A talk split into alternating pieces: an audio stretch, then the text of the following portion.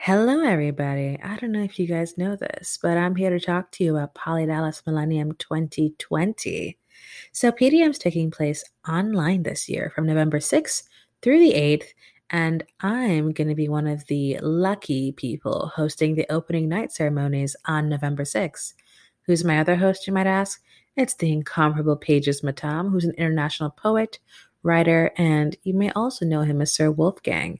So you're probably wondering, why should I go to Poly Dallas Millennium?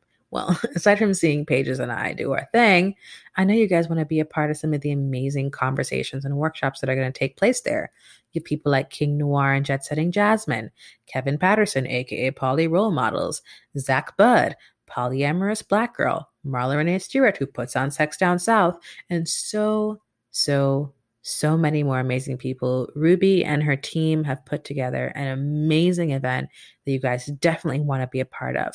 So you need to sign up today to be at Poly Dallas Millennium 2020.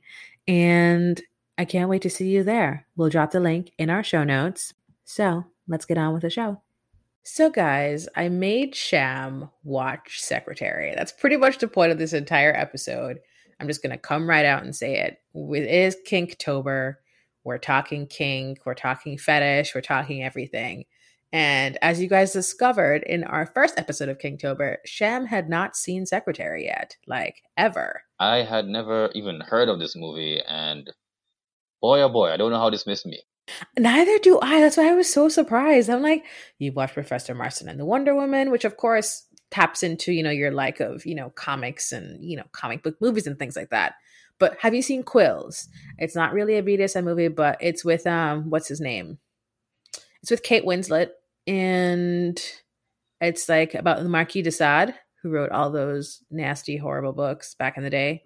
I see. I feel like you guys are hiding these movies from me now because I've never heard of this either. Oh, see, guys, mm, quills. Mm-mm. You know what?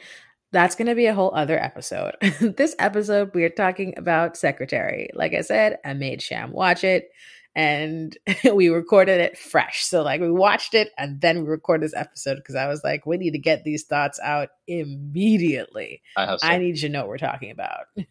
Yeah, so many thoughts. They're just fresh in my mind, ready to burst out. So, yeah, let's get to what we need to get to first. Right. So, first things first, I want to talk to you guys about Alt Playground. So, there's some big, big, big news that was released this week. And I think we might have mentioned something about this before. Maybe we didn't. It might have been a secret. Well, it's not a secret anymore. Alt Playground is going to hit the road with Front Porch Swingers. Now, I don't know if you guys have listened to Brennan Bryan's show or follow their Patreon or anything, but they're amazing people. And they are the hosts of the Front Porch Swingers podcast, and they'll be traveling the United States in Alt Playground's new tour bus. Guys, the bus looks dope. Yeah, if nothing else, you guys have seen to see what the bus looks like. Yeah, the bus looks amazing, and Brian and Brenna are really, really taking it to the streets. Yeah, freaking literally. they're gonna like live on the bus. I remember, like, like yeah, they're gonna they're literally they're traveling the U.S. in this tour bus, and you should definitely watch out for Alt Playground social media and Front Porch Swinger social media accounts for the travel schedule. They're gonna be in Florida probably early next year, so maybe maybe there will be a thing, COVID willing. I don't know. But we definitely yeah. want you guys to join the fun when they're in your town, whatever your town is going to be. There's going to be giveaways, there's going to be events. Of course, remember, guys, we're keeping protocols and stuff and trying to keep everyone safe. So it's not going to be like a thousand person event. Hint, hint. Y'all know what I'm talking about. If you watch the news, it's definitely going to be a much smaller, more intimate connection. And you're going to probably be able to connect with some of your favorite podcasters like us in person like maybe just three of you but you know yeah, what i mean? a small is, of you but yeah but this is great news and we're so so excited to be a part of the alt playground family and they're changing the game. Like i have never heard of a single lifestyle website being like fuck it we're going on the road. Like we're doing this. This this is dedication. I, I don't know if i have that level of dedication. So you guys please reward them for dedication that they're going to live on this bus for a year. You know check out alt playground and at least if it's coming to your town just just go look at it you're gonna want to see it. Trust yeah. me.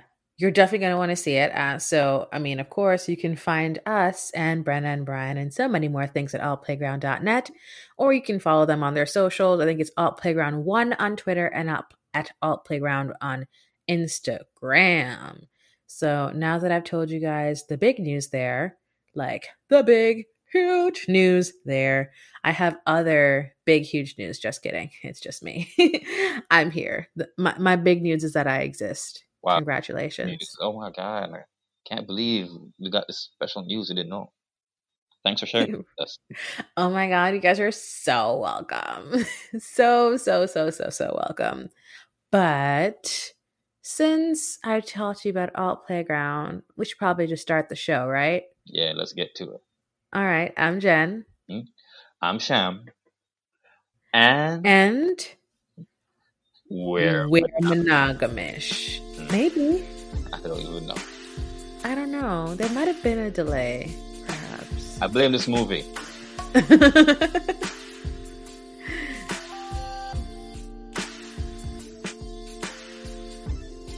All right, we are back. Backity back, back. Sorry, I don't know what that was about either. Um, but yeah, so we watched the movie Secretary. Yep. I'm going to read a little like blurb sort of thing that tells you what Secretary is about. So, Lee Holloway, who's played by Maggie Gyllenhaal, a young woman with a history of severe emotional problems, is released into the care of her overbearing parents following a stay at a mental institution.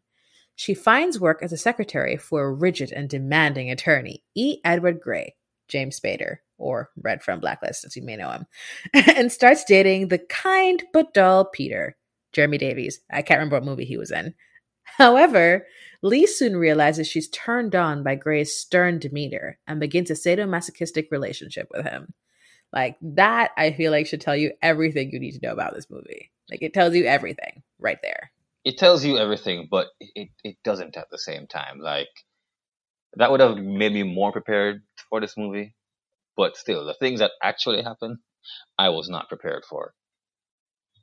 They do okay. They give so much of the movie too. Like, damn, I mean.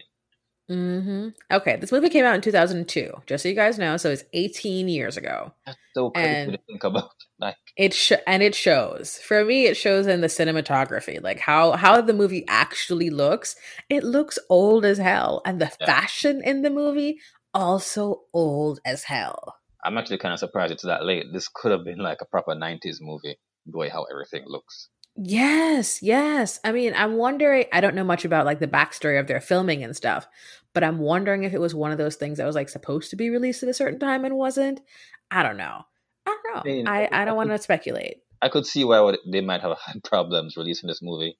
You know, this is like one of those that you make and people are just like, no, we don't want to release it. Or maybe we will, maybe we won't. So it's possible we could look into that. But yeah, maybe it was just in that weird transition period before movies started to look new. I mean, yes, there's probably also that part. Um, we'll put the trailer, of course, in our show notes so you guys can look at it. Uh, if you have not seen this movie before, and even if you have, I like to watch a trailer from time to time. It just it brings me joy.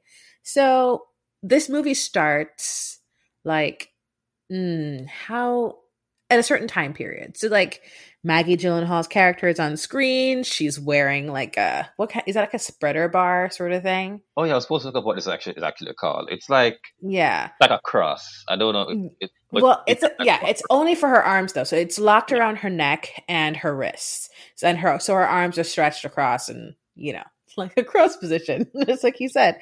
Um, so she's cuffed there, and you know she's maneuvering around the office, you know, stapling papers with her chin, picking up papers with her mouth, uh, you know, coffee cup for the boss in one hand, and other like file folders in the other hand, is performing her secretarial duties. And then you flash back six months. So it, this is what you are led to believe the end of the movie is in a way, right? Yeah. Because usually when you're flashing back, you're like, okay, this is how the movie ends, and then this is the the beginning to how we got here. But that's not quite how it worked in this movie. Yeah, this movie's all over the place. Like, wow. And just honestly, right off the bat, within the first ten seconds, it was like, just in case you were worried this is not going to be a, a normal, just happy-go-lucky movie, We're just telling you right from the very beginning what's going down. Also, this is a very intelligent yep. way to do like office work. I was thinking, like, very interesting. Like, I mean, I, I, get that you're kinky, but you're also not getting anything done. But once you get further in the movie, I, I start to realize that's not really the goal to actually get anything done in the office. there are a lot of things that happen. Okay, so the movie starts with that scene, and then it flashes back, I said, the six months where she's been released from her little mental institution place. And just so you know, there are a lot of triggers in here for self harm because that is her severe emotional problem. She self harms, and her family situation also includes her father being an alcoholic. So there's a lot of trigger points for people who are sensitive to these issues. Obviously, if you are, we do not expect you to watch this movie. It's totally fine. Um, but that is something to note. She has this crappy family situation. She hurts herself. And um, the reason why she ended up in the institution is because there was a self harm accident where, you know, she cut herself too deep in front of her mother. And that led to people realizing, oh shit, she's been hurting herself. We got to put her in a hospital. And like locking up knives in cabinets and things with actual padlocks on them. So it's it's definitely um heavy subject matter just for Lee's story in particular. Yeah, it started out very sexy and then went into some very dark territory. And this, all, this is, I mean, I mean, it's the old movie, so I can't even blame it. But you know, the usual. Well, if they're doing kinky, there has to be something wrong with them, something wrong in their past that causes or something. I feel like that's what they were trying to, you know, pair those two things together. Which again, if you have, you know, self harm issues, nothing wrong with that. You know, it happens, but it's just very clearly they're trying to um, pair these two things together when I don't think that's yeah. thematic. Yeah, I mean they were trying to pair it together, and I, I I actually don't hate how it's paired together. Oh. And I say that because yes, she self harms and she but I mean she's very submissive in her family in general she's the baby and they're they seem to have these very loud extroverted personalities and her father's a drunk, which makes things mad fucking awkward, right? Um, but I feel as if when okay, so this is me skipping ahead a bit, but there is a point in time where he criticizes her, her work as his secretary, and he command he walks in on her about to hurt herself. And you know, some time passes, and he com- he pretty much commands her to stop using his dumb voice. I call it his dumb voice, and it's it's not a very loud voice. He's not shouting at her. He's very much just like, "You will not do this to yourself anymore." And she was like, I I won't. And he's like, That's right, because you're done with this shit, bitch. Like you're not doing this to yourself anymore. And she was like, Yep, yep, yep, yep. You're you're absolutely right. Yes, sir, sir, yes, sir. That's where that's where we're going. So I I appreciated the fact that he was able to exert that influence over her to stop doing it and that she was quote unquote better for it as opposed to her being severely damaged and using this as some kind of um you know like there's something wrong with her uh, for her to want this you know what i mean? Yeah and yeah you're right and i kind of appreciate the way he tried to explain what she was going through from his own observation where he said you know you hurt yourself because it you want was it because you want the pain to go away or something?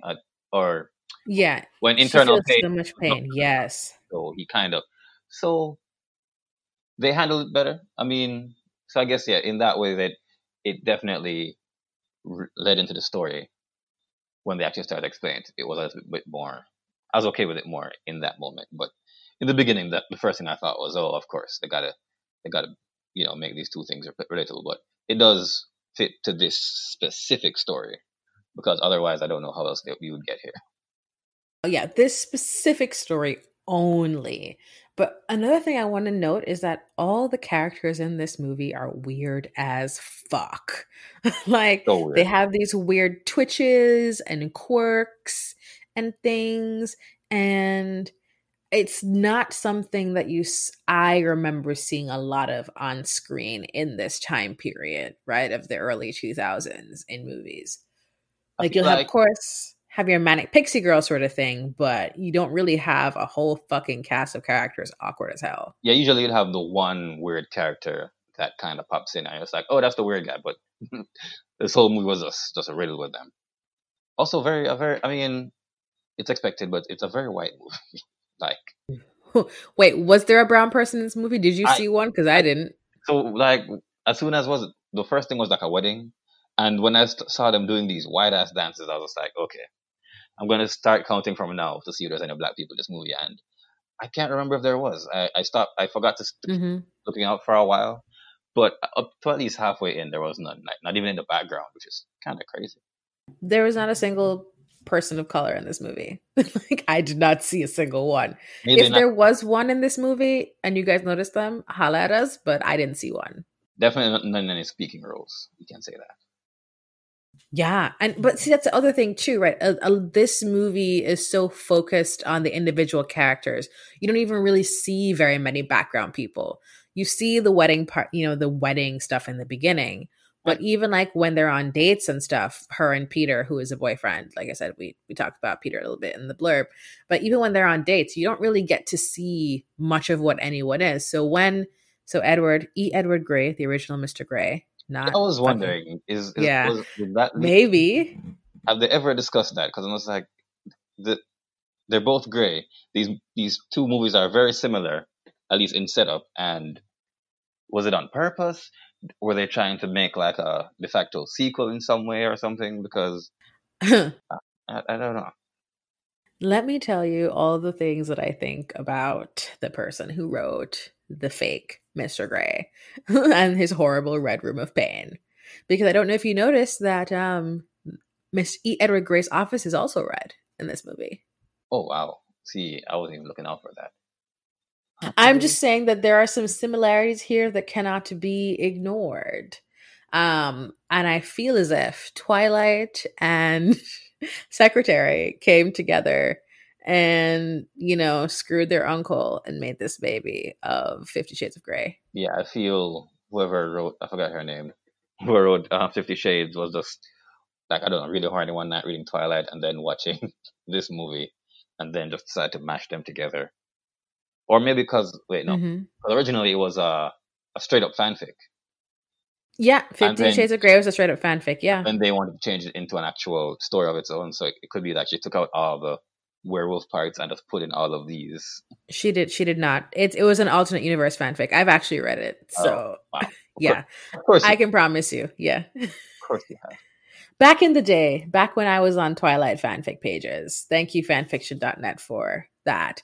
Um, but you know what? That's not the point. The point of this is that we definitely, I definitely see some similarities between how, what's her name? Shit. Ugh. I kept calling her Maggie. Like even in my notes, I'm like, yeah, Maggie did this, Maggie did this. Also, uh, I haven't, I guess I haven't seen that many performances. Has she ever done anything else this sexy? Ooh, uh, Maggie Gyllenhaal actually has a pretty decent repertoire of movies.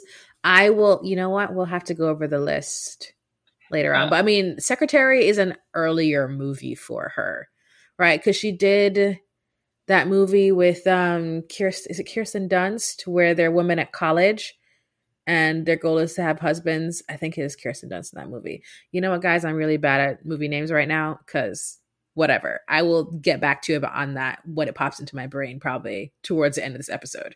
But Maggie Gyllenhaal does have a lot of really, really good roles. So I, I definitely think people movies, sleep on her. Are they this sexy? Because I think I kind of have a set idea of, of her in movies in my head and this was not in that set of of movies. Like I see a lot of like old Victorian stuff, and you know, like that period of her just being like a pleasant woman. Like basically, she does have a Victorian face, doesn't she? She has an she has she has a historical face. You're absolutely right. Yeah, I mean, yeah. Um, I'm trying to think. Like I'm looking. She was like, in um. She was in what? Dark Knight. She played Rachel in Dark Knight. Yeah, that's where I was going. Um, let's see. What it was in Hysteria, was which was about like mm-hmm. sex in a way. It was about um a female orgasm, and they discovered the right. That was her too. See, even in that movie, she there was no sex with her. She was just like the woman trying to I I don't know. She was trying to survive in a man's world and be independent, which was you know crazy at the time. So I've just never seen her give an old face, and boy, does she give some old faces in this movie. I I I yeah. Com- I commend I commend her performance. Yes, yes. Let's see. She was also in Donnie Darko. Oh. And in uh, Confessions of a Dangerous Mind, Mona Lisa Smile. That's the movie I'm thinking about with the oh, yes. old timey things. Yeah, Mona Lisa Smile. Um, hmm. Okay, so this is this is not really like her first movie, but it is definitely yeah I'm one of the movies that I really first saw her in. I'll be honest about that. Mm. Boy, if I saw her in this movie, I would have been a fan from a longer time. I mean, yeah, that happens. That happens. Uh, see, for me, again, skipping ahead to right, we should you know what, no, you know what? Let me not skip ahead. Let's let's try to do this sequentially. Now that we we've hopped skip into, let's try to do it sequentially. So, you see the beginning scene. She gets released from the hospital. There's a whole wedding thing. She goes to community college to you know elevate herself or whatever because she seems to be like a freshly ish out of high school sort of person. So like she hasn't been out of high school for too too long because she's never held down a job before. Yeah. So that was interesting. So she had to have been like in her very early 20s at the most. Um so I think we'll just go very early 20s. Yeah, the real world seemed very new to her. So mm-hmm. and she hadn't even like moved out of her parents' house yet. Well, she was in hospital, so that makes sense. But. Yeah. Yeah.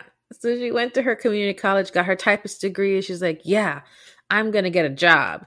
And so she sees this advertisement for secretary and she's like, that's it. That's what I want to be. I just want to be a secretary. That's my goal in life, which I thought was fucking hilarious. I'm like, really? That that's your goal? You want to be secretary? Not like I want to be a secretary to be a lawyer. You're like, nah, this is this is my whole thought. I mean, she had a very single-minded dream. Maybe I don't even know. She she just wanted to do something, and that was the first thing that she saw. I was a little sad that that's that how the whole thing started, because there was no real connection between him and her. It was just she wanted a job and he was offering a job. There was no, I don't even know. There's nothing to make it be you are going to this job because there's something specific about the listing that makes you interested. Like maybe if it said, you know, I need a secretary who is very obedient or can take orders as well or something like that. But it was just, oh no, she could have, it probably were like a hundred other secretary jobs in that same paper. But she just happened to go. Yeah. It's just a, it's just a movie trope. I don't like it. Like things are, I don't like when things are too convenient, you know? well, is, to be fair, she circled that IRS ad first. Oh, she went. Oh, oh I don't remember her. She, yeah. So, so the first, the first job she circled on that paper was to work the IRS or some random shit like that. And that's what she was practicing her speech in front of her mirror for. And then she saw the secretary job and she was like, this, this is what I want. I want to be a oh, secretary. Oh, yeah, I think I may have. Yeah. Well, at that point, because I just remember her circling something in the paper and then I saw her show up at the office. So maybe there's a, a probably missed, I missed the part where she just saw the sign I went in. No, no, no. She didn't see the sign. It was in the paper. Oh, okay. but what happened was she circled another job before she circled that one. Ah, okay. So that wasn't the first job she saw. It wasn't like, okay, this is the first job you see. There was a, there was a little bit of looking that she had to do to see it. Okay. But yeah, so she walks into the office. The old secretary is leaving. The full the secretarial office is fucking trashed to hell. I'm like, the fuck happened? Did someone yeah. beat someone up? Was there like a hurricane? Like it looked horrible in that bitch. It was tore up. My note was first red flag. If you walk into an office and you see the old person leaving and the whole place is so messed up and she looks sad and all of that. This is not a place you should be wanting to work. I would think it seems pretty obvious to me, but it did not seem obvious to her because well, she's stupid. She has no life experience or job experience. She doesn't know anything. That's also true. Yes. But yeah, so she gets this job as a secretary for him, and he's mean. Like he's pretty mean. Like he's not like he's not abusive mean in the beginning, but he's definitely ruder to her than I think anyone's ever been in her entire life. Yeah, he is very he. Hmm, this character is very weird because yeah, he's very forceful. He's very mean. He's very upset at simple things that she does. You know, like typos that she makes. Which is fair. Typos are bad, but it's also that she sniffles too much and all these weird little nitpicks that he has. They come into play later, but in this first part. Yeah, he's very mean and but he's also very neurotic in a way. Yes, it's like some kind of OCD or something. Yeah, it's like half the time he's this strong, stern, dominant type, which you know, of course. But then other times he's very like nervous and fidgety and doesn't know what to do with himself and not very confident. I'm here wondering how does that transform into that? I mean, I know how because I, I can be that way too sometimes. You know, sometimes you you're nervous in real life, but when it comes to getting down, you're a whole different mindset. But it was still weird to see in practice him being one way and then being another way with her at times. James Spader is also weird. So I, of course, I watched this movie in the in the like maybe mid two thousands, and also like maybe like closer to twenty ten as well. And then I watched it probably about five or six years ago. So I have not seen it in some time, right? Mm-hmm. And the one thing that stands out to me right away and his whole neuroticism and weirdness, I'm just kind of like, James Spader with hair. I forgot that this was a thing. Do I know what James Spader looks like without hair? I'm trying to know if I know. Yes, you do. He's red in Blacklist. I watch Blacklist. oh, you know what? Know. The wife watches Blacklist, so that's probably why I thought that you did. I do know the name though. It's just one of those like I have to see him to be. Oh, this guy. Okay. And he's bald in the blacklist. So it's like I've just gotten so used to seeing him bald that yeah. seeing him with hair in the old days, it's not like George Clooney. George Clooney's had a perfect head of hair his entire fucking life. But like James Spader is bald as red. And then, you know, as E. Edward Grey, he has this like weird sort of floppy-ish haircut, which seems to be very popular from the 90s and early 2000s anyway. So he has that haircut, and it's just so interesting. And I just can't find him attractive. But, okay. but it wasn't just me. He, yeah, he didn't strike me as yeah. he would be a ladies' man in this world as much as she was into him. He doesn't seem like he would be attractive to everyone that comes. Yeah, I don't know. I mean, I hmm. It seemed like he was overcompensating for something yeah, there will definitely with his neuroses, etc. Not necessarily the BDSM part, but like his neuroses. There was like a lot of stuff going on with him, like his orchids and and the the the markers, the red the red sharpies, and which I don't know if you noticed that, but the word sharpie is not written anywhere on that shit, even though oh, we yeah. all know there are sharpies. Those shits are rubbed all the way off. Yep, they did not get the uh, the sponsorship or whatever to to get in this movie. Even though there was a random AT and T drop in there, I, yeah, that AT and T drop was so funny. It's like, oh no, yes, it was like a telemarketer. I was like, oh no, we're happy with AT and T. I was like, hmm, somebody paid money for this movie. So, they did. One random thing I want to point to before we get into the, the sexy stuff. She she takes a milk bath at one point. What what is that? Yeah, see, okay. So I wasn't sure if it was like actually milk or if it was one of those just kind of like bubble baths from a time, right? So that was the confusing bit for me because it didn't look dark enough. To, it didn't look thick enough to be a milk bath. Yeah, but also, thin, but it was it, it was, not bubbly. It wasn't yeah, it, it wasn't. That's the weird bit. So it was very confusing. There are a lot of feelings I have about that, but yeah, she took a bath in what looked like you know, watered down milk, um, standing liquid.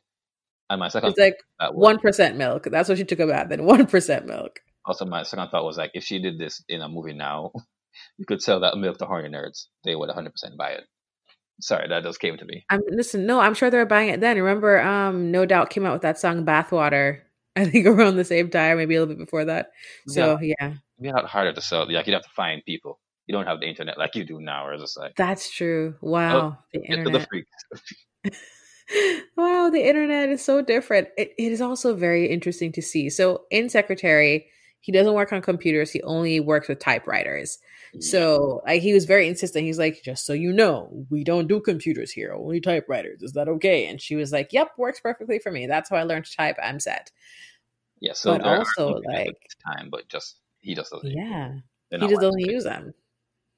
And there's like a, a random like a, one guy has a cell phone no, two people, more people have cell phones because um, Peter has a cell phone, which we found out at the end of the movie, and then I think they said his job gives him a cell phone, but he works at J.C. Penney.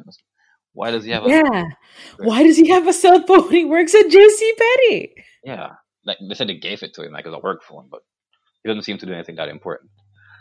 I So, Mm. alright, so back to the actual stuff in the movie.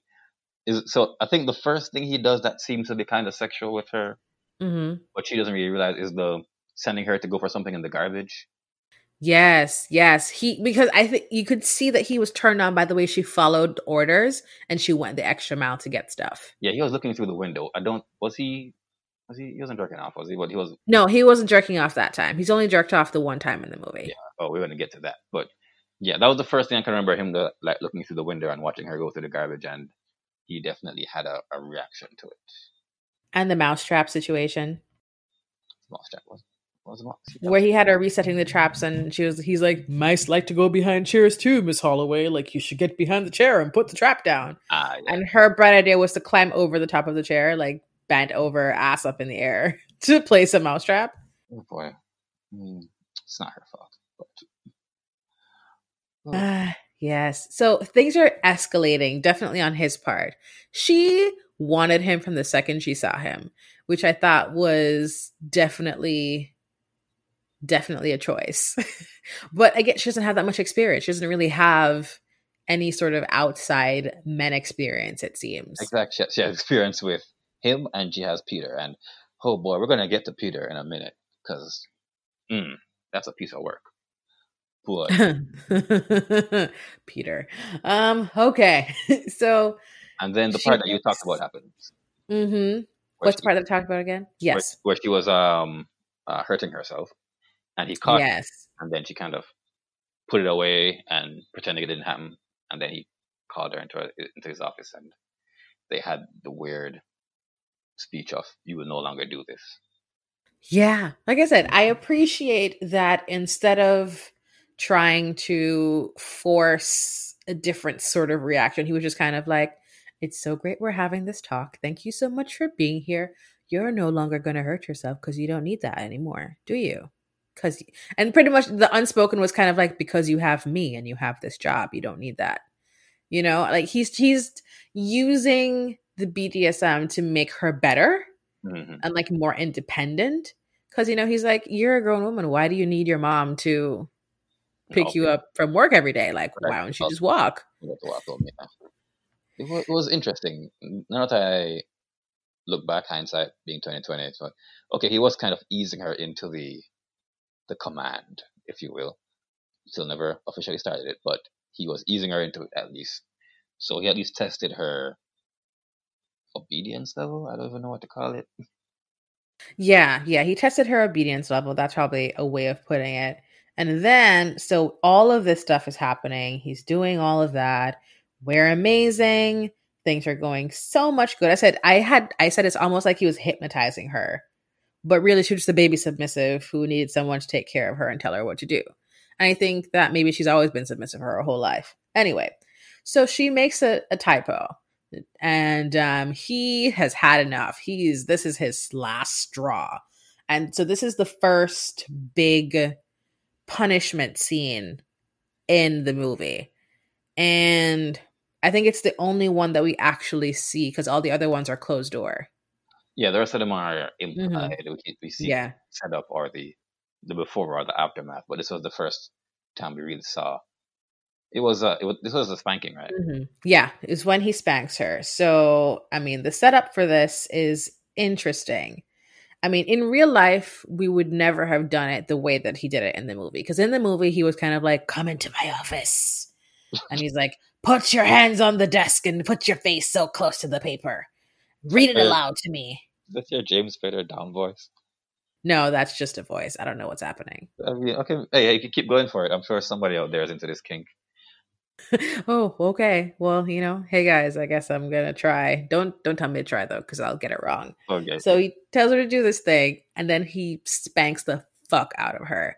And she is shocked and like terrified and confused and turned on. You can see that this changes in her face the more it's kind of occurring and her kind of like getting into that space.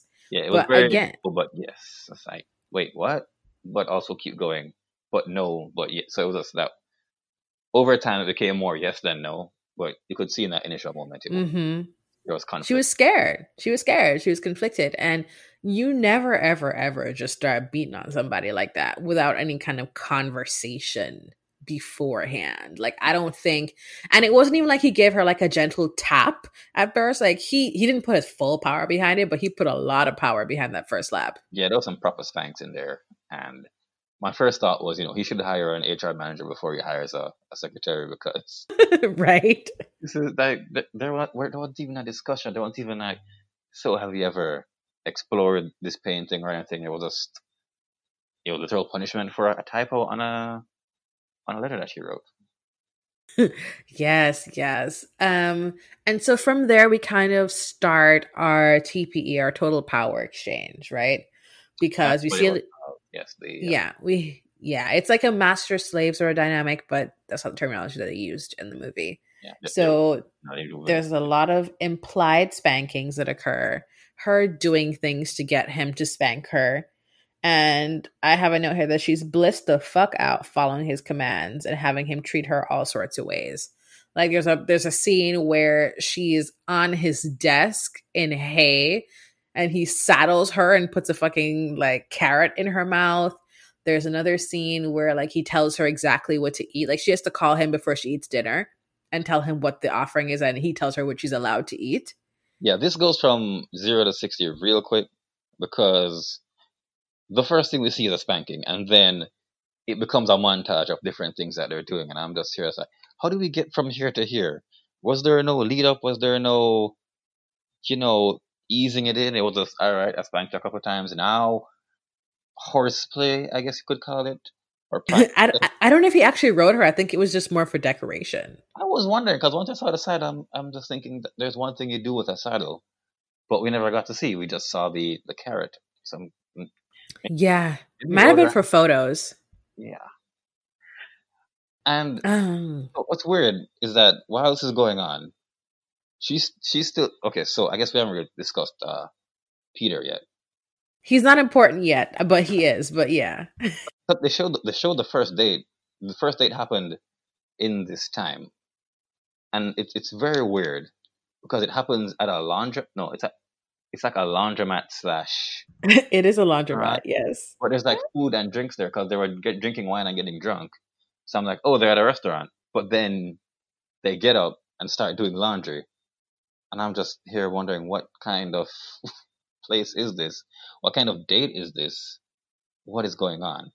So, yeah, the the the, the two men in her life, very opposite. So much so that the, Mr. Grey comes to the laundromat to do what you do at a laundromat, get someone to wash something for you, and sees her with him, and I think he gets jealous, and Yes, because that's what sparks this whole thing, right? So that's what sparks the shift in their relationship from him lusting from afar and being mean to this physical component because he has seen her out with this man, yucking it up, drinking wine and shit. And he's like, fuck that. That makes me so angry. which is also not not not a healthy way to deal with things. But I mean, we're all we're way over looking at red flags at this point. We're just skipping all of them all. all. Yeah. Yeah. We just skipped the red flags. This movie is a one big red flag. Oh. if you are if you're interested in learning more about BDSM and you know kink and what to do, this movie is not the movie to learn that. This is the movie that you just literally watch for entertainment, not invested in the scene at all, or to learn the things that you do not do. Like we say, you do not just go around spanking people without having a conversation with them first. Definitely not. No, this is not the way to do things. I, I did want to point out some of the very specific things about their relationship. It's very based on her work as a secretary. And one of the main things is the typos. So it's a lot of her typing things wrong on purpose and then him circling it with the red Sharpie, but not Sharpie, and punishing her for that. And it's the first thing I thought was, is this what grammar Nazis get off on? Because like people who just can't stand but to correct somebody's literature, I feel like they would have an extra little twinge while watching this movie because it's just punishing people for their bad grammar. oh yeah and they, they go through i said the montage is very interesting in that stage and so what happens after that we get to a point where he feels this is too much for him Yeah. So he's at that point where it's like, this is too much. But okay, before we get there, I definitely want to mention the fact that um, there's a masturbation scene. oh yeah. She's masturbating in her bedroom. This was great. And so there's okay, so there's two major masturbation scenes for This her. Right at first, but this is this, For her. So she's in her bedroom and she's like, you know, pretty much hunching her hand over her nightgown, which I thought was interesting, but whatevs. And so she's having this fantasies and trying to lock her fantasy mind together so she can fantasize about him. She's reading Cosmo. She smokes cigarettes now. She's in love with him. She trying to do stuff to get him to like notice her and appreciate her. And how he seems to be noticing and appreciating her is when she makes typos and he spanks her. So she's trying to do that more. And he's at a point where he's pulling away. So he's like, "Ugh, this is too much. Can't do it. Can't do it. Because in his mind, he cannot do a TPE. He can't do a TPE 24 7. Like, that's not his thing. He yeah. can't do it. Yeah, they get And with it out of this is trauma linked to his previous partner that All I've right, been able to see. You skipped over her. It was so one day at the office, we just see a woman come in who's very angry, and she sees Maggie. I keep forgetting her real name. Lee. It was something Lee. She sees her there. Yeah, and Lee Holloway. That's her name. and she's telling her to call him, and you know she's very timid and trying to call him. So she just yells his name, and th- then she looks at her and be like submissive, like to her. She says submissive first, and then she yells his Yeah. name. And she says it in like an accusatory sort of way, like Oh. submissive. Edward. That was She- the first signal. I was like, okay, so something, there's something happening. Something happened here. I don't know what it was. So I was at first being like, okay, so maybe he's actually a sub, maybe. Who knows what their actual relationship was? But Yeah, but then she says, "Tell him to sign the settlement." So I guess okay, so they were Yeah. married. This is some kind of divorce situation, and you find that out at the end, like at the very end. But you know what? Let's just. So this part is the hard part where he's not. He's not. You know, spanking her anymore. She's trying to get him to spank her. It's not working. She tries to spank herself. That also does not work for her. So what she does is she finds an earthworm in the grass, takes it to work, kills it in a letter, and sends it to him via mail. And mm. so that was one of the moments I was just like, how did we get here? I I, I, I get the typos, I get the doing things wrong, but bugs? Why, why bugs? How is this? I don't know. I don't know. And she she doesn't even drop it off at his desk. She mails that shit to him. So that shit comes to him days later in the mail. Yeah, so imagine how ripe that must smell. Anyway, so when all this is happening, he's pulling away from her. She's trying to get Peter to spank her. Peter has no idea what's going on. So she and Oh. Peter end up having is sex. the saddest sex scene ever. Listen, he's like, he's just making all these noises. And she's just lying there like, ah, She does, yeah, she does like this very, oh, this, this ah. didn't even try to fake it. she was not even trying. Like Peter was like, just, oh, he's doing this thing with his hand, like oh. trying not to come. I mean, I've been there, so I know, I know what the hands mean. well, yeah, well, you know the hand, but literally, she, you know, she wants him to spank her. He doesn't get the hint, and then she's like, "Okay, I guess we can have sex, but I want all my clothes to be on. I want the lights to be off." I'm like, this sounds like a horrible deal, but he had a great time. He had a great time, and then you never see them having sex again. That that's also very important to say. Nope. Also, we forgot in the during the masturbation scene, she was she tried to fantasize about him at first, which is funny because she was imagining them having sex on top of, the, of two washing machines, and I guess that wasn't doing it for her because how could it? And then she switched over to thinking about Mr. Grey and No, Mr. Grey's who she was on the washing machine with. no, it was the guy. And then no, she was thinking about Mr. Grey first when she was in the flower thing, and then she opened her eyes and Peter's picture was there, and so that changed the scene. And then she was like, "This is really not making me come." So Yeah. that's when she fancied about Mr. Grey again.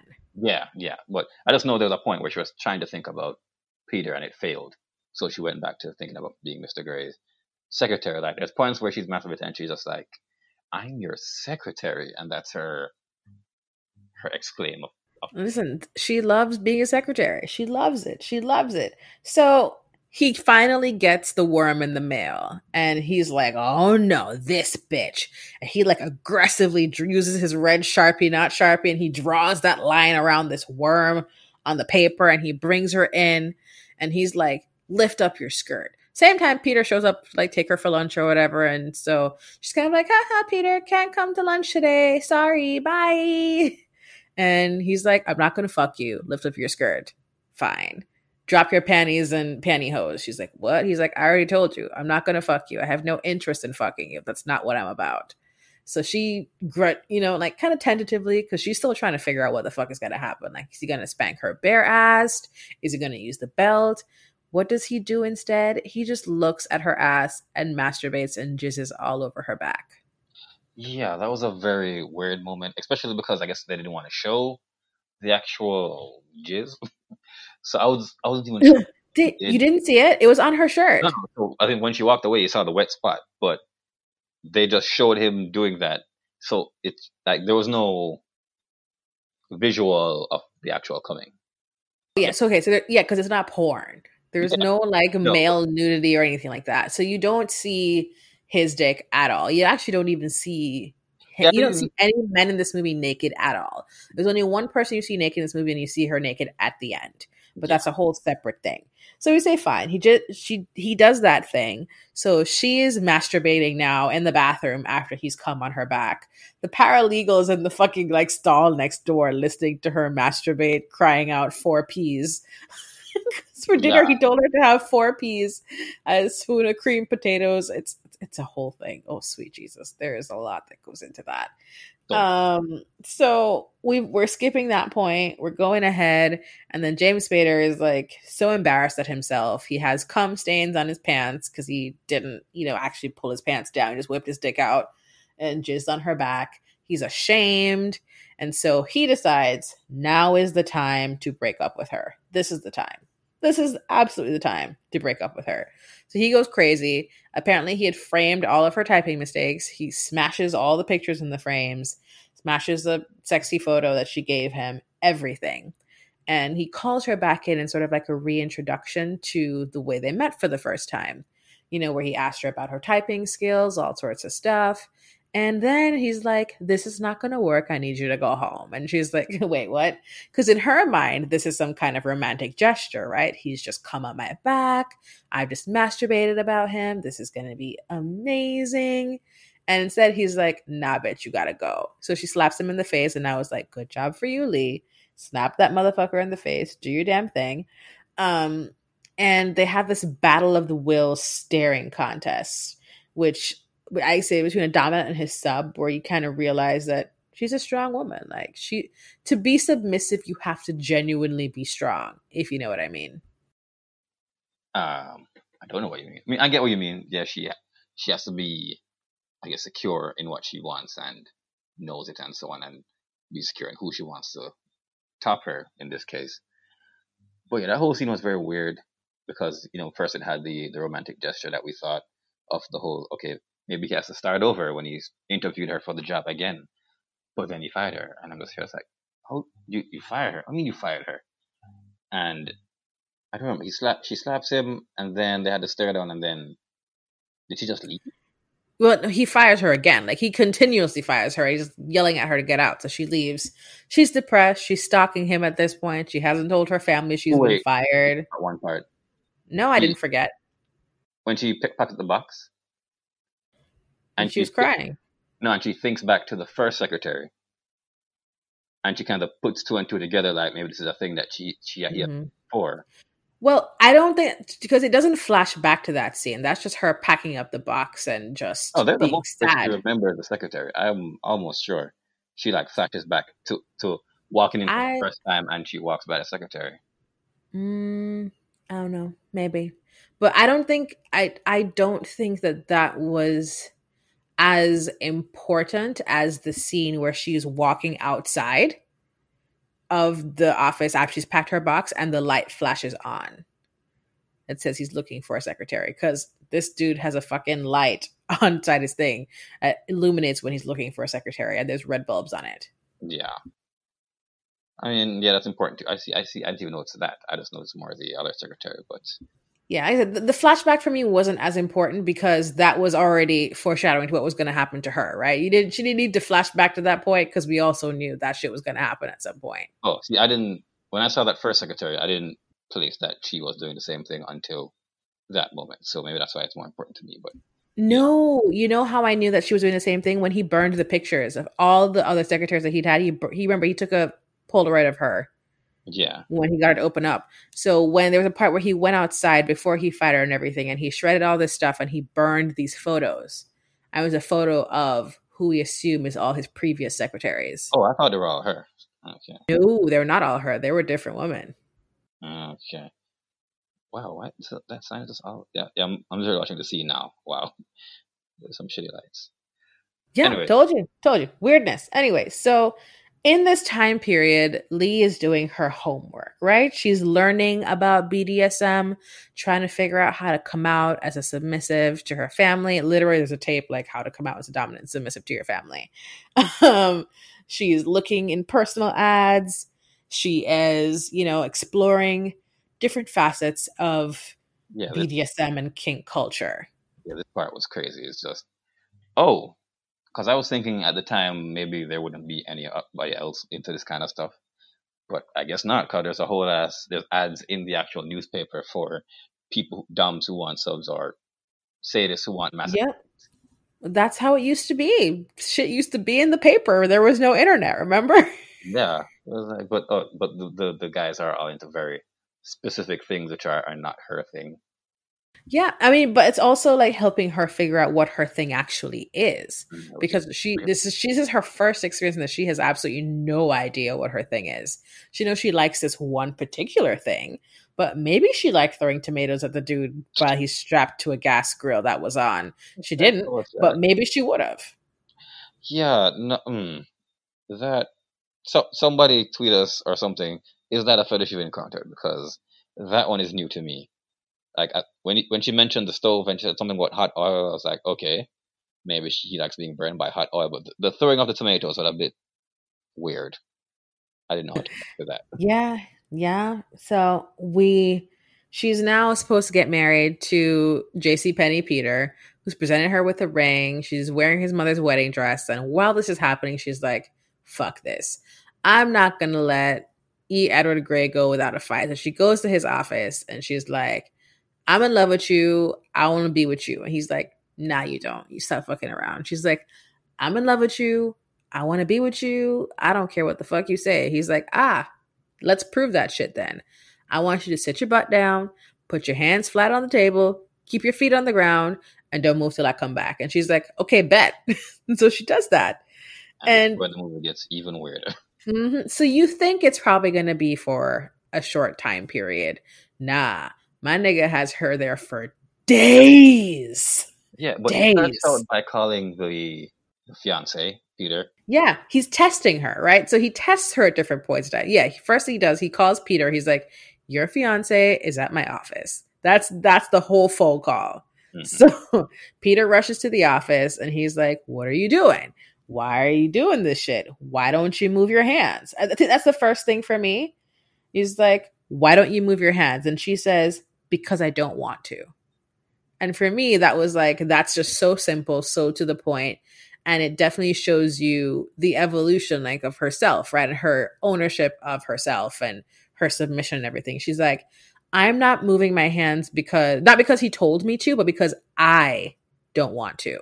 I am making this choice to follow this command, and it's not something that's being forced on me. She was definitely owning it more. I appreciate that in that moment. And then they have a little scuffle because he's trying to put her away, and she gets so crazy mad when he does that. Like, no! Pushes him away, kicks him in the balls, and goes back in the exact position that he thought. He deserved it, though. Yeah, he deserved it. And then he's watching from the the, the bushes when this is happening, um, Mr. Grey, that is. And so I'm thinking, okay, she got rid of her fiance for you.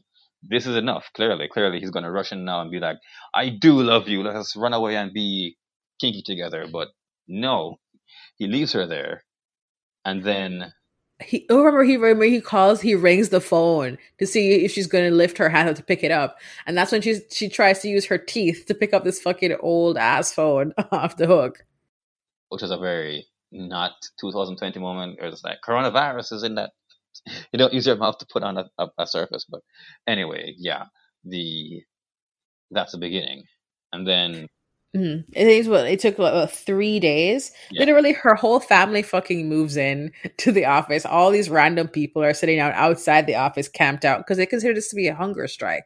They're calling it a hunger strike, Yeah, but it's but not really that. they didn't really say because they call it a hunger strike without knowing why she was doing it. They're just, you know, calling it that, and it goes through her whole family of trying to ex- either understand it or talk her out of it. The, the apostle Yeah. at some point.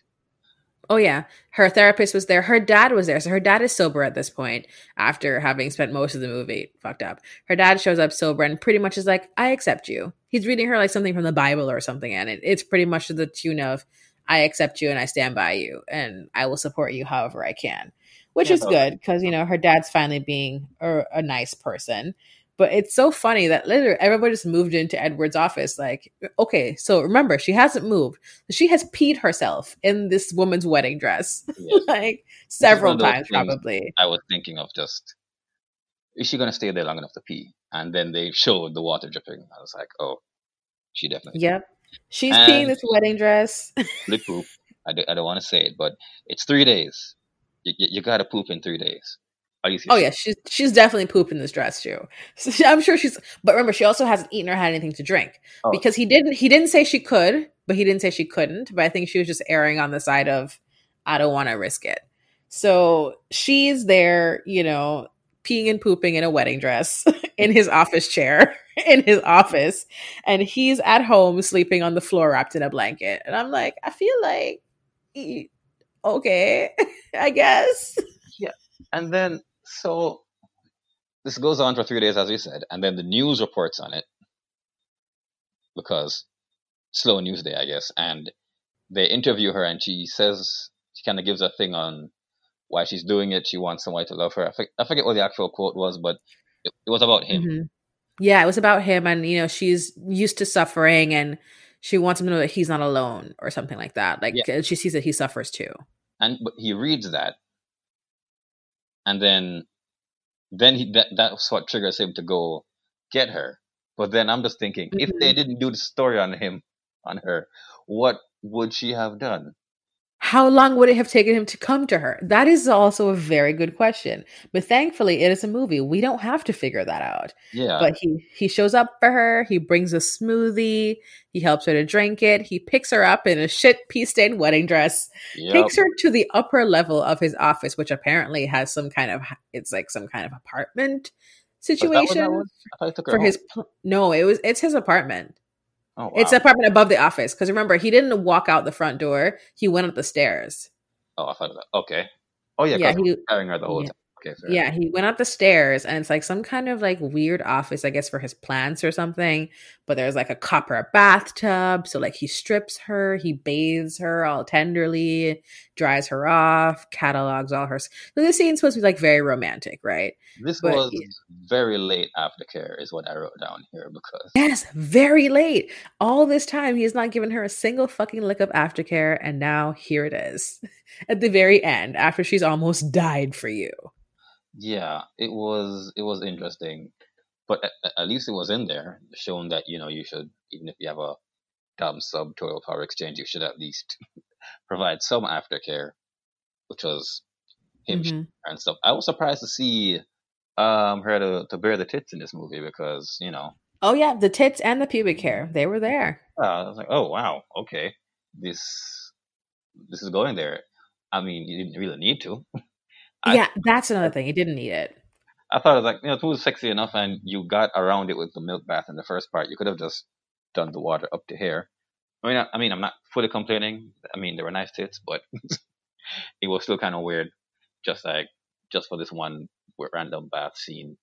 Mm-hmm. I feel like maybe it's about stripping them bare. I mean, this is me reading into something, but it's about like stripping her bare and like her starting from scratch in a way, like starting new Oh, in yeah, this relationship with him. And also, it's the first time they kiss because they've never kissed at all in the movie up until this point. It's the first time they've kissed in that.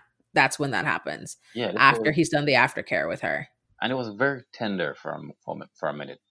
I was very confused how it went from, you know, what they were doing before and then a very tender, loving embrace and kissing and lovey-dovey stuff which you know is fine, but it was so different from the relationship they had prior.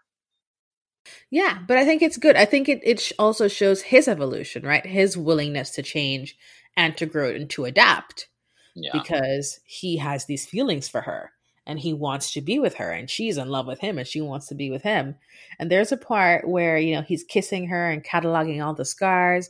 She's asking him a thousand questions that probably mean nothing to him. And, you know, he answers the one question, just one. And like that fills her with so much joy. Because I think the question is like, where'd you grow up? And he was like, Des Moines. I think that in Idaho, Iowa, wherever the hell that is I don't know. It's an I place. but in, yeah, she asked that first, but then after that, she asked like 20 other questions. Well, no, she asked the other questions first. Remember, because he's kissing up her body, up and down her body. Yeah, so was that the first question she asked? That's the last one she oh, asked. Oh, okay, so she, yeah. I just know she asked like a ton of them, and then he only answered the one. Yeah, that was the last question she asked, and that's when he was closest to her lips, and he answered, and they had that kiss. Mm-hmm. And at that point, he's topless, but he's never fully nude. You never ever see him in anything but like full suit of clothes. To be honest, it's the only time you ever get the hint of him being undressed. And then so after this, they get married. So this is fast forward like towards the end. It's like the end of the movie now. So they fast forwarded they're married. Their honeymoon involves him tying her to a tree and fucking her against it in yeah. the fucking woods. That scene was kind of hot. I, I, like that scene. Listen. They, they, tied her to the tree. I was like, oh, mm-hmm. oh wow. You, yeah. And you could tell by her reactions, the sex was way better. There was some passion and there was moaning and there was a lot of stuff happening for her there. Yeah, definitely. Quite a way to spend a honeymoon, I would say. Mm-hmm. And then so we go to regular life now. She's living at his house. They're making the bed together. He's explaining his system to her. And you're like, okay, fine, this is great. And this is how it comes back to the fucking bugs. After the bed is made and he has left the room, she fucking takes a dead cockroach out her goddamn shirt pocket and drops it on the bed. And I'm like, why? Why? Why? Literally, Where did my this cockroach come from? The last thing I wrote down was, okay, but why the bugs though? Like, why specifically bugs? There had to be a better way to express this. You're trying to misbehave, but bugs, no, no, please, no. There had to have been. There had to have been a better way. I don't understand why the bugs were involved, but and then it seems that she's also not working as a secretary anymore. She's like a stay-at-home lady or something because he drives off to work and she's sitting on the porch like fucking cocked up. So the movie ends with a close-up shot of her staring at the camera. Um, but also like this movie's a journey. It's a journey. I'm not sure why the bugs were involved. yeah. Oh, we there was something minor we skipped over while she was in the chair, including her family. Couple people came in. I think the ex-wife was there, kind of. Yeah, the, yeah. The ex-wife was there, claiming that she missed him. She lost her shot at him, and yada yada yada. And then another secretary or some previous lover was like responding to what she did, where she was like, "Oh, the mm-hmm. the worm that was genius. The red marker like he like she's oh no okay so that was the ex-wife was the one talking about the worm. Oh okay. The previous secretary was the one talking about how closed off he was the one that was leaving yeah. when she came in that day how yeah. closed off he was. And the paralegal was talking about like yeah y'all shit is hot keep doing it sort of. That's pretty much what she was all about. She was like yeah let's keep doing that. Yeah that that I really love the that, that whole critique part was so interesting to me. Of just like, yeah, you know, you you you came up with some good ideas. What what you're doing here is is genius. But but yeah, this movie, this movie, this movie. Um, so you've seen both this and uh, Fifty Shades. Um, have I've never seen Fifty Shades. I've read Fifty Shades. Oh, okay. So I don't know if it's fair to compare. Um, I mean, how much worse or better could the movie be from the book? Um. Okay. So Fifty Shades of Grey is very, very. It's written for high school kids, mm-hmm. and and and high school kids meaning that not that high school kids are intelligent, not that you know they can't access certain levels of work, but it's written for an audience whose mind is not as advanced as mm. relates to thinking critically about certain things. Okay. Right.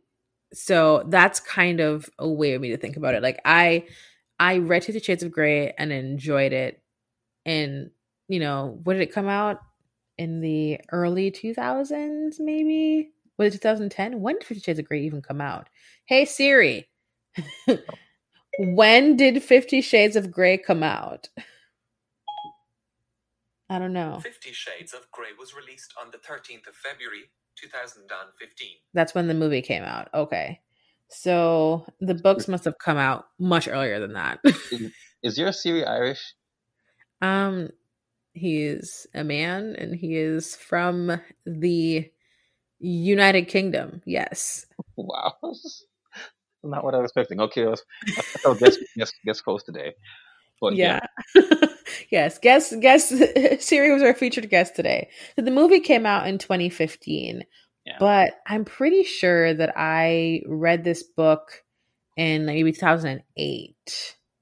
It sounds about right because I was friends with some people and we all read it together at the same damn time. Was it? Oh, actually, it was 2011. Whoops. Clearly, I don't remember dates anymore. Hmm. but yeah, yeah, yeah. Okay. E.L. Yeah. James. That's who wrote it, by the way. wow. Um, so 2011. What was I doing in 2011?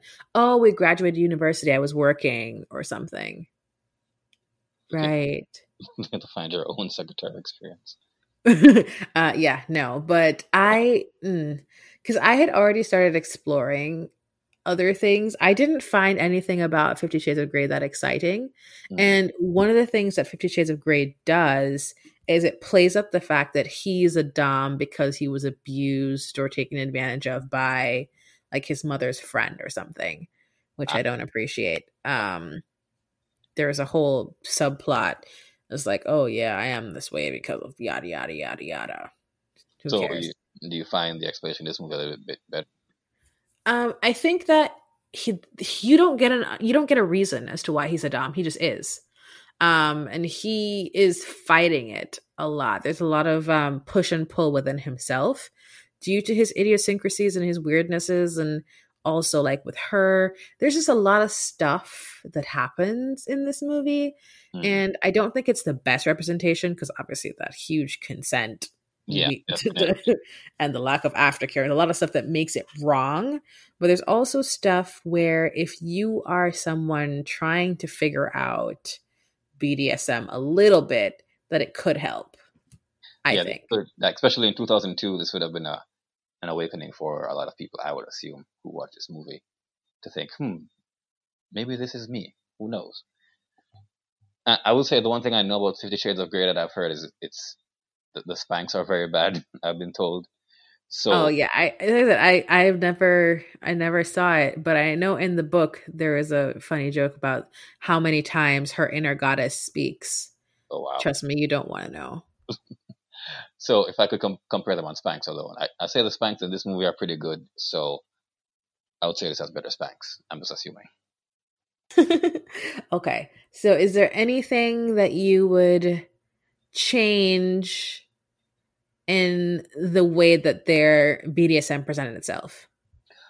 Well, the most obvious and glaring is, of course, there should have been at least some discussion, some kind of consent arranged, discussed, given officially. I don't like the idea that they just went from regular secretary boss relationship into a BDSM one. I feel there should have been some discussion, and I think we've said this many times. Consent can be sexy. They could have had that discussion in a way that was still sexy, instead of just him literally just violating her consent by spanking her. You know, even if it was eventually hot, in the moment it was very you no. So that would be the big thing I would change. Other than that, hmm, Hmm. maybe just explaining it more. The Like it movie is almost two hours. The movie is one hour and 50 minutes long. How much more time would you want them to explain something? I mean, they could have. ta okay, first off, they could have cut out all of what it says. I did not care about um, Peter. You didn't like Peter? Aww. That one. I mean, he's. I appreciate that he was there to show the other side. Like, you know, do you want this or do you want this? Do you want this life or you want this life? So it was important for that, but you didn't. I don't know. Maybe cut back a couple of his scenes that that as in like his his face. Ah, poor Peter. Poor Peter. He gets kneed in the balls, and we've now voted him off the island. Definitely do not want him uh, on this island at all. But yeah, so I think we had fun. I think it was a good watch. Definitely, Um, I recommend it. You But- recommend it? Okay. It's it's it's an interesting watch. It's it's a good time. It's not a it's not totally unlike unwatchable from a BDSM standpoint. Once you get past the one glaring issue, it's it's it's actually a fun little movie, and that'll make you go what a lot, but in, in a good way. I, I I feel satisfied by this experience. Yes, we're satisfied. So, if you guys are satisfied by this experience, you should definitely let us know about it. Tee hee hee hee hee. Uh, but before before you let us know, we want to talk to you guys about our friends at YouTubeBright.com. So, our friends at YouTubeBright.com. I don't know if you guys know this, but we have a coupon code, like a discount code for them. Did you know that? Sham, did you know about discount code? Oh, I know about the discount code, and I can't wait to let everybody else know about this discount code. Oh my god. I'm sure you see the Fine. shirt. The shirt has showed Mhm. up on our on our Instagram a little bit. Yeah, they're a they're a clothing company. Yes, they are by fellow Jamaican people. And uh, if you put in code monogamish, you guys know how to spell it. I'm not going to spell it for you guys. You get 10% off your order. But, but, something else I should tell you this season, because it's spooky season, it's also duppy season, as we know it in Jamaica. And so you get 10% off any duppy shirt that you purchase. You're probably like, uh, what is a duppy? A duppy is a ghost. Come on, Yeah. guys. Spooky season duppy season. Makes sense now, right? Now that I've explained it to you. Uh, but yeah, so it's 10% off any duppy shirt. Any any duppy shirt that's already there. It's already built into your system. Like you just go to youtubebright.com and you'll see that all the duppy collection is at 10% off and it's free shipping on orders over $75. Yeah, So I think that's a great deal. Um, I'm gonna try to convince Sham to buy me some shirts for my birthday, which is coming up soon. Hint, hint. So we'll see what happens. Ha ha ha. it's not a hint if you just say it blatantly, but fine. I mean, I said I'm trying to convince you. Hint, hint. See, sure. that that's a hint. How about we just hint that everyone should go check out the2bride.com. Get yourself a cool T-shirt. Or leggings, or hoodie, or masks, or you know they have a lot of stuff. Go check it out. Go check it out. And so I guess that'll do it for us. You know, of course, as always, you can find us at Twitter at monogamishpod, on Instagram at monogamishpod, monogamishpod on Patreon, monogamishpod on Anchor.fm, basically anywhere that you can find podcasts or people that do podcasting stuff. Just type in monogamishpod and you should be able to find us. Uh, we have merch, monogamishpod.threadless.com. That you're Yes. okay, I'm back. Look at that. Look at that. Crushing this. You know, of course, uh, iTunes, like and subscribe, rate us five stars. Same thing on Google Podcasts or wherever you get your podcast from. Podcast I'll put SoundCloud a little bit later than the other ones, but if that's where you listen, you can get the three most recent episodes there. And I think that'll do it. Is there anything else I'm forgetting? Uh, our website, monogamishpod.com. You will find links to our, you know, The details lovely show notes. that, that Jen slaves over every week. Good. Yes, I slave, I work, I slave. I work so hard on those. I put links, I put cool things. Um, you'll find resources pages for definitions. You can find ugh, Oh, you can find actually the links to our Patreon is on our page as well, and the links to our merch shop. Everything is at monogamishpod.com. I'm gonna like I'm gonna put out the show notes this week and then find if anything's wrong on the circle with a red marker to commemorate. oh yeah, and then I'm gonna kick you in the face. That's what I'm gonna do. You Yeah, not you not but- gonna bring no red room of pain on my shit. This is not how the movie works. What what have we learned nothing from Secretary today? We've learned that if you try to deviate from the course, you get kneed in the balls. Well, all right then. I guess we learned something.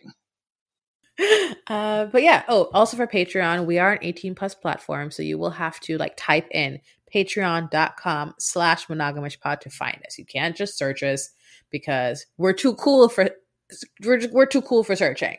Yeah. So you have to type in the full address or go through our monogamishpod.com website to click that little Patreon link. yes. And of course, one last time for our friends over at Up Playground, uplayground.net. You know the deal. You know the deal. Represent that. Boom. Represent that. All right. And that's my awkward song for the day. Thank you so much for tuning in. I'm Jen. Oh boy, I'm Sham. And, And uh, we're, we're monogamous. I don't know. I did like a conductor thing with my hands a while ago that no one could see. I'm not sure what that was about. don't know if that helps. Maybe it will. Maybe it will. We'll find out soon.